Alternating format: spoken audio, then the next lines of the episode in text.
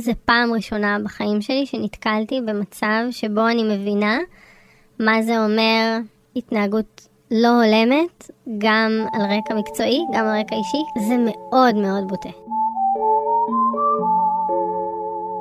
ברוכים וברוכות הבאות. אני נרקיס סלון והגעתם לפודקאסט משחקות באש. פודקאסט בשיתוף עיתון הארץ, בו גברים ונשים מסכימים לשחק באש כדי לקדם את החברה בה אנחנו חיים בשלל נושאים נפיצים. נתחיל בלהעמיק בנושא המיניות, ויותר ספציפית, התנהגות מינית במקומות העבודה כיום, שלוש שנים אחרי קמפיין מיטו.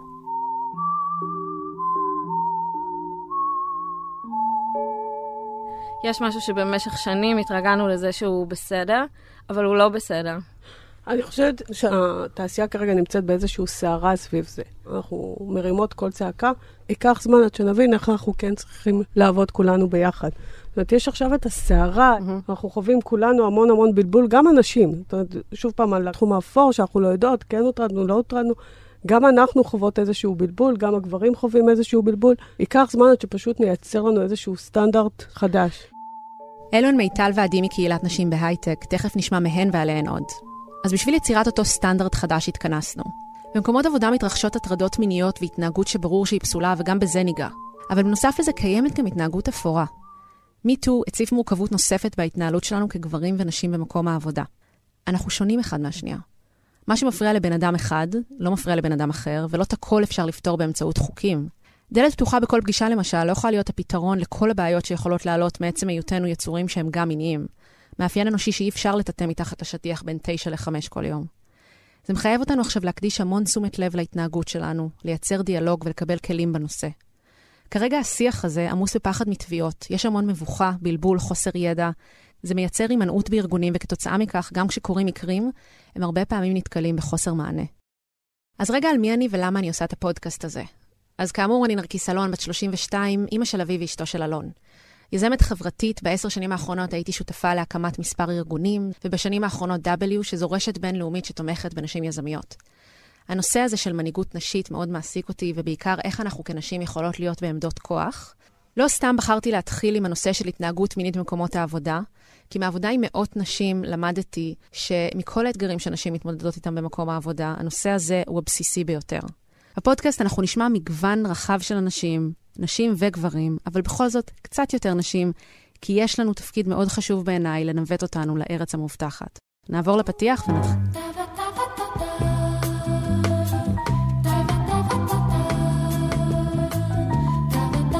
אז היום בפרק הראשון אנחנו נתחיל בלדבר על איך נראה המצב כיום, ספציפית בתעשיית ההייטק. נמצאות איתנו מיטל ברקוביץ' ועדי אורנשטיין, שהובילו סקר שבוחן את המצב כיום בתעשיית ההייטק בנושא ההטרדות המיניות. היי, טל ברקוביץ', מנהלת קהילת נשים בהייטק. אני עדי, אני מנהלת משאבי אנוש, אני עוזרת לסטארט-אפים לגדול בשש שנים האחרונות, אני עצמאית. אז בעצם אחרי שפורסם המקרה באייבוב, פניתי למיטל ודיברנו שחייבים לעשות עם זה משהו. החלטנו להריץ את הסקר בקבוצה, בקבוצה יש 12,000 נשים.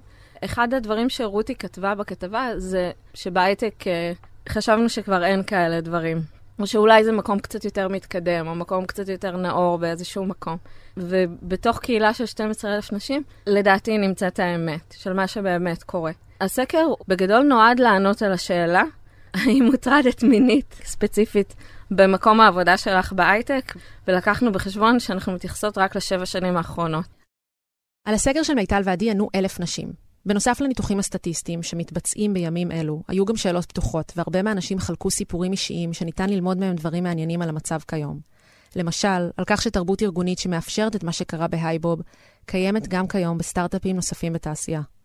למי שלא מכיר את ההתרחשויות בהייבוב, בחודש ינואר רותי לוי, כתבת דה מרקר לענייני הייטק, חשפה שחברת הייבוב, סטארט-אפ מבטיח שבצורה אירונית המשימה החרוטה על דגלו היא להביא את עולם משאבי האנוש למאה ה-21, טייח תלונות של ארבע עובדות בחברה שהוטרדו לכאורה על ידי סמנכ"ל בכיר. דיברתי עם עובדת שעבדה בהייבו במשך מספר שנים. היא ביקשה לא להיחשף בשמה, אנחנו נקרא לה דפנה לצורך הרעיון הזה, וגם החלטנו לעוות את הקול שלה. דפנה תשתף לאורך הפרק בחוויית העבודה שלה בחברה שהתרבות הארגונית בה אפשרה הטרדות באופן יומיומי. לאנשים הרבה פעמים קשה לדמיין שהם נמצאים בכלל בסיטואציה מסוימת, איפה זה פוגש אותם. לפעמים אולי כשקוראים כתבות כאלה כמו מה שנכתב בדה מרקר, אז אתה אולי יכול לשאול את עצמך איפה זה פוגש אותי, ואולי גם אצלי זה ככה, אני לא יודעת. אני חושבת שמהחוויה האישית שלי באייבום, זה פעם ראשונה בחיים שלי שנתקלתי במצב שבו אני מבינה מה זה אומר התנהגות לא הולמת, גם על רקע מקצועי, גם על רקע אישי, גם, כאילו, גם על רקע מגדרי, גם על רקע גילאי. זה מאוד מאוד בוטה. הייתה פשוט אווירת פחד. כן, פחד, ואם אתה לא מתרצה, אתה לא תהיה, וזה לא אתה לא תהיה, זה מין... אה, כאילו זה פשוט תרבות שהיא אלימה, אלימה רגשית. הייתה תחושת ציניות מאוד מאוד מאוד גדולה, שבה היה ברור לכולם, תשמעי, לא היה פונקציית HR משמעותית בחברה.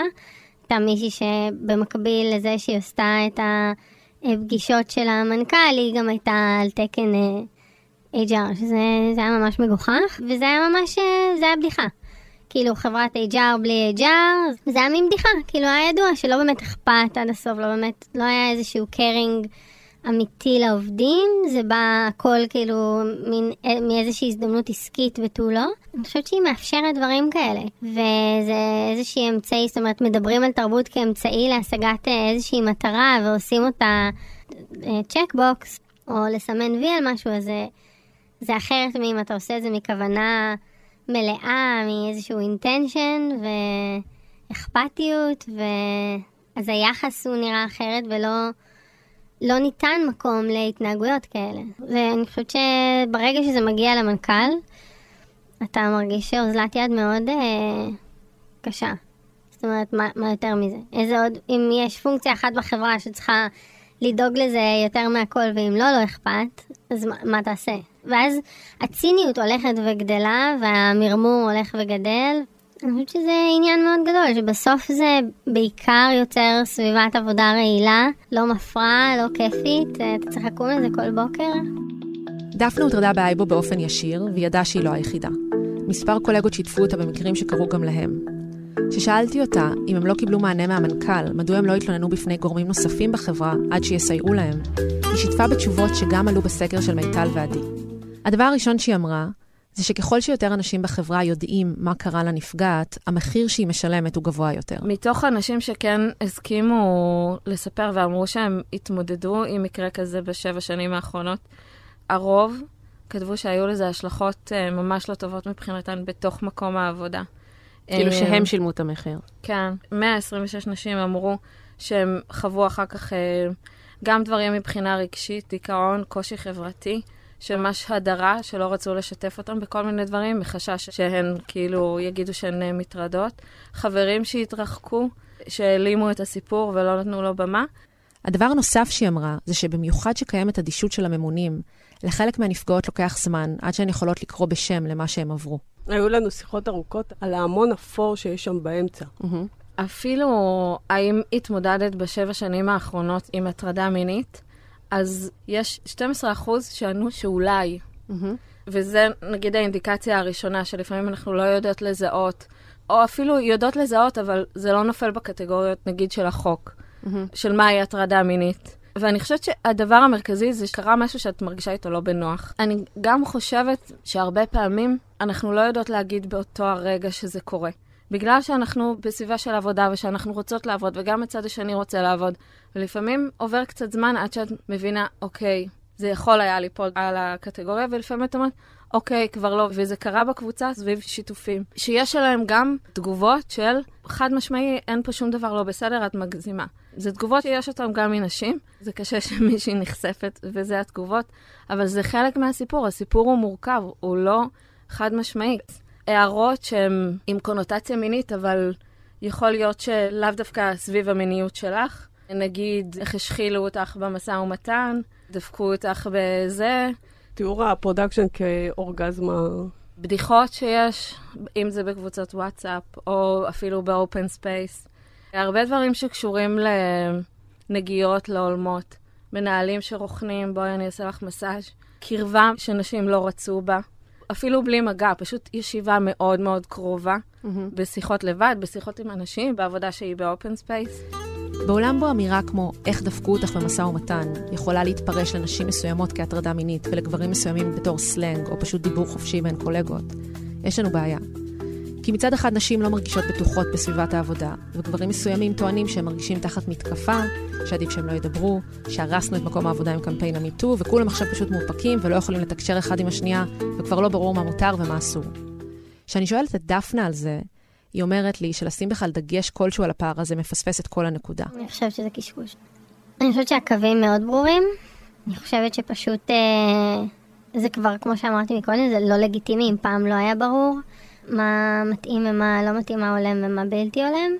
היום זה מאוד ברור, זאת אומרת התבטאויות גסות, בעלות אופי מסוים שהוא יכול להיות אה, מיני, פוגעני, אה, מאיים, זה גם מתריס. אז יש, אה, אני חושבת, שוב, אני לא, לא אשת מקצוע, אבל אני חושבת שבכל העולם הזה שבו אה, יש התבטאויות מיניות, זה, לא, זה פשוט לא לעניין. כן. לשתי המינים אגב, לא רק לגברים. ואני חושבת שגם אם אה, מישהו צריך להיזהר במקום העבודה כדי לדעת שאנחנו פועלים כחברה לקידום אה, סביבת עבודה בטוחה, עדיף מאשר הצד השני. כולנו, נשים וגברים כאחד, נזהרים קצת יותר ומייצרים סביבת עבודה בטוחה לכולם. בעיניי זה עולם שהוא עדיף על מצב שבו יש כאלה שלא נעל... לא נפגעים ויש כאלה שכן. גם בסקר של מיטל ועדי עלה סיפור שממחיש את זה. אני מכירה סיפור uh, של אישה שפנתה למנכ"ל של uh, חברה, של סטארט-אפ מאוד קטן, ואמרה לו שיש כמה אנשים שמספרים uh, בדיחות ממש בעלות אופי מיני.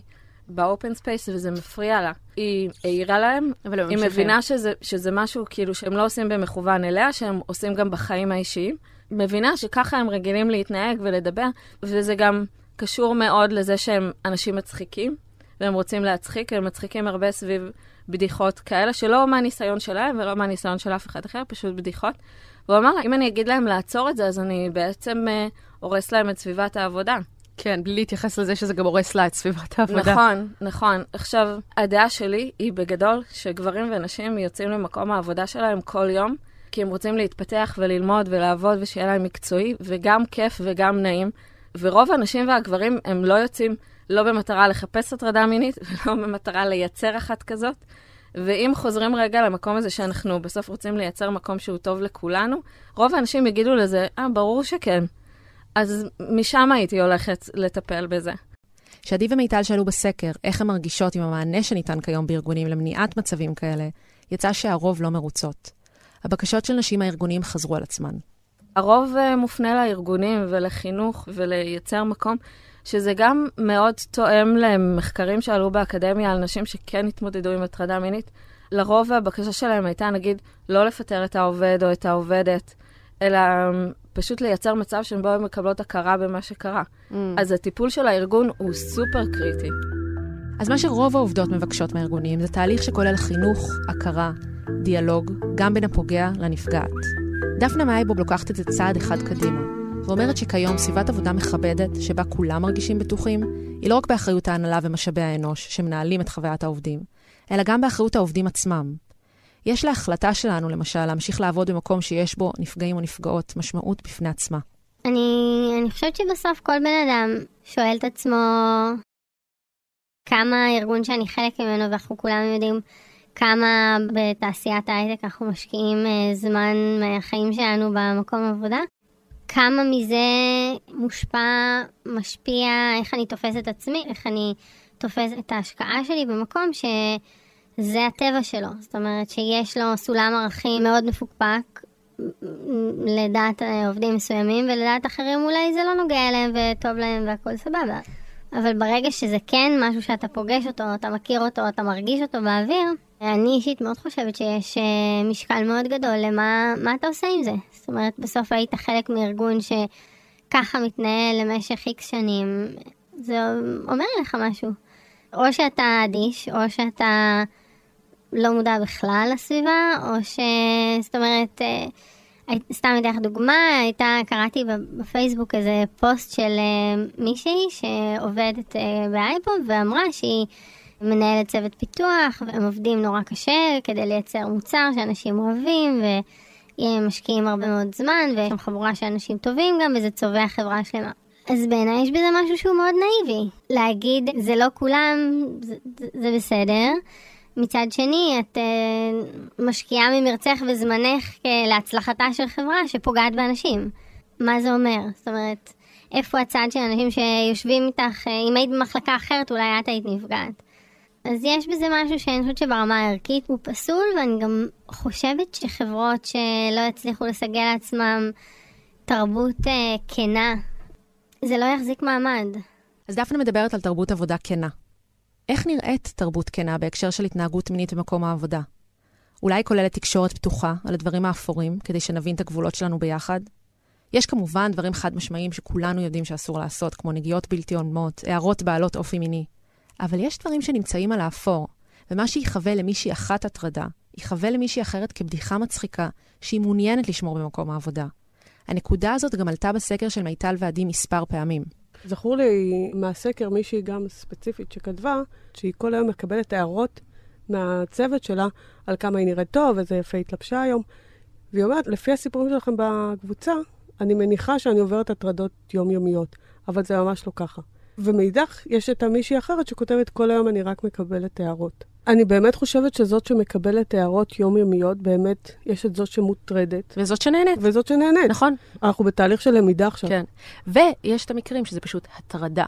כאילו, לרכון מעל מישהי כשהיא במקום העבודה שלה, ולהגיד לה הערות בעלות אופי מיני, זה, זה פשוט mm-hmm. לא מתאים. הסיפורים של הרכינה, זה באמת, אפילו הייתי אומרת שהמציאות שלנו היא קצת יותר מתקדמת מהחוק. נכון. אם אנחנו יושבים ב open space ומישהו רוצה להראות רגע משהו על המחשב שלי, הוא באיזושהי מידה צריך להתקרב. כאילו, אני אומרת, יכול להיות ש... שיש הרבה אנשים שעכשיו יהיו מאוד מוטרדים. אוי ואבוי, כאילו, התקרבתי. זה בדיוק הסיפור, העולם הוא כל כך הרבה יותר תמיד מתקדם מהחוק, שאנחנו עוד יחסית מתקדמים עם החוק שלנו. אז הייתי אומרת שהחוק הוא בכוונה כאילו נותן הרבה אופציות, וזה מדבר על סביבת עבודה. כששאלתי את דפנה איזה פתרונות יכולים להיות לדעתה כדי למנוע תרבות ארגונית שאפשרה את מה שקרה בהייבוב, הגענו לדבר על התפקיד שיש דווקא לנשים בליצור תרבות ארגונית נכונה. אני חושבת שנשים יותר רגישות לסיטואציות האלה, יותר מודעות אליהן גם. באיזשהו מקום הייתי רוצה להגיד שאם יש מקום לייצר את הסטנדרטים האלה, זה... אני חושבת שזה כאילו מין קל וחומר שזה יגיע מנשים. למשל, אם יש אה, נשים בכירות בארגון מסוים שמכירות התנהלויות מסוימות ולא פועלות כנגדן, או אפילו נותנות להם יד, או יושבות בשקט ושותקות, אז אי אפשר להגיד שום דבר על אותה מפתחת שרחוקה מזה כמה וכמה מידות. העניין הזה של לראות את עצמנו בנוסף לקורבן ונפגעות מהמצב, גם לחלק אינטגרלי מהפתרון, הוא מפתח בעיניי. באופן אישי זה היה עבורי מסע מאוד ארוך להרגיש בשלום עם זה שאני אישה, בעלת גוף נשי במקום העבודה. בגיל 15, בעבודת הקיץ הראשונה שהייתה לי, שזה היה למכור ארטיקים בים, היה לבוס שלי, שהיה בגיל ה-40, איזשהו הרגל, שכל פעם שהוא היה עובר לידי, הוא היה תופס לי בישבן עם שתי ידיו בחוזקה. ואני בתגובה הייתי זזה אחרי כמה רגעים בנימוס ושולחת איזשהו חיוך. ובגיל 20, בסטארט-אפ הראשון שעבדתי בו אחרי הצבא, במכירות, לקוח פוטנציאלי שם את היד שלו על הברך שלי, במשך דקות ארוכות, ואני קפאתי ולא הצלחתי אפילו להזיז אותה. בכל המצבים האלה, שאני זוכרת, מגיל 15 עד גיל 25, התגובה שלי הייתה או לקפוא לחלוטין, או מקסימום לזוז אחרי כמה רגעים ולפצות על זה באיזשהו חיוך. בשלב מסוים הבנתי שאני רוצה לעבוד על זה. הלכתי עם בעלי ללמוד חינוך מיני ומיניות בריאה, ובין היתר קיבלתי שם גם כלים לעבודה עם הגבולות שלי. איך להגיד כן, איך להגיד לא, איך לתקשר את זה עם ביטחון, ובנוסף לזה שזה גרם לי להפסיק לקפוא בסיטואציות האלה, זה באופן כללי העלה לי מאוד את הביטחון העצמי במערכות יחסים שלי במקום העבודה. זה גרם לי להבין שעצם זה שאנחנו לא מנהלים את הדיון הזה ולא מקדישים זמן לקבל את הכלים האלה במקום העבודה, מאוד מאתגר אותנו כגברים ונשים, ואפילו משאיר חלק מאיתנו במקום. בגלל זה אני כאן. בפרקים הבאים אתם תשמעו מרואיינים ונושאים שעניינו אותי, אבל אני מזמינה גם אתכם לשתף מה מעניין אתכם בנושא הזה. אז כל דבר שאתם רוצים לשאול או לשתף, אתם מוזמנים לשלוח לנו הודעה בקבוצת הפייסבוק שפתחנו היום, שנקראת משחקות באש. ערכו את הפרק מאיה בניסן ואמיר פקטור. עיתון הארץ שותף להפצת הפודקאסט, ותודה לגוגל קמפוס שאפשרו לנו להקליט בסטודיו הנפלא שהם נותנים ליזמים, ולעיתון הארץ שאפשרו לנו להקליט גם כן. תודה לכולכם שהייתם איתנו. הפרק הבא שלנו יהיה בעוד שבועיים. הוא יעסוק בעולם שהיה לפני מיטו, לעומת העולם של היום, עדיין מנקודת המבט של נשים, גברים, אנחנו נגיע גם אליכם. הנה טיזר קטן ממנו. ברכב הוא מעלה הילוך, והוא נכנס לנאומים כאלה, והוא מבקש שאני אעלה איתו למלון. אני אומרת לו, לא, בשום פנים ואופן, זה לא יקרה. ולאט לאט אני, אני מאבד את הסבלנות המנומסת והאדיבה שלי, ואני אומרת לו, תפסיק, פשוט תפסיק. הוא אומר לי, אה, סליחה, אני מפריע לך? זה מפריע לך? כן, בבקשה תפסיק. זה מאוד מפריע לי, ואני כבר עם דמעות בעיניים. הוא אומר, אוקיי, ואז הוא ממשיך. אז העולם השתנה. כמו שאנחנו צריכות חניכה לעולם הזה החדש, גם גברים ומקומות עבודה צריכים חניכה אליו. אנחנו צריכים למצוא פתרונות שעובדים גם לגברים וגם לנשים. ואין לנו כל כך ברירה, אלא להבין ביחד איך עושים את זה. לסיום אני אצטט את בוב דילן האהוב, ואני אעשה זאת בשירה. זה לא דבר טריוויאלי לסיים בשירה נושא כל כך רציני, אבל זה יום האישה הבינלאומי, ויש סמליות חזקה בלאפשר לאישה לשיר במרחב הציבורי. Come mothers and fathers throughout the land, and don't criticize what you can't understand. Your sons and your daughters are beyond your command. Your old road is rapidly aging. Please get out of the new one if you can't lend your hand, for the times they are a changing. יום האישה שמח.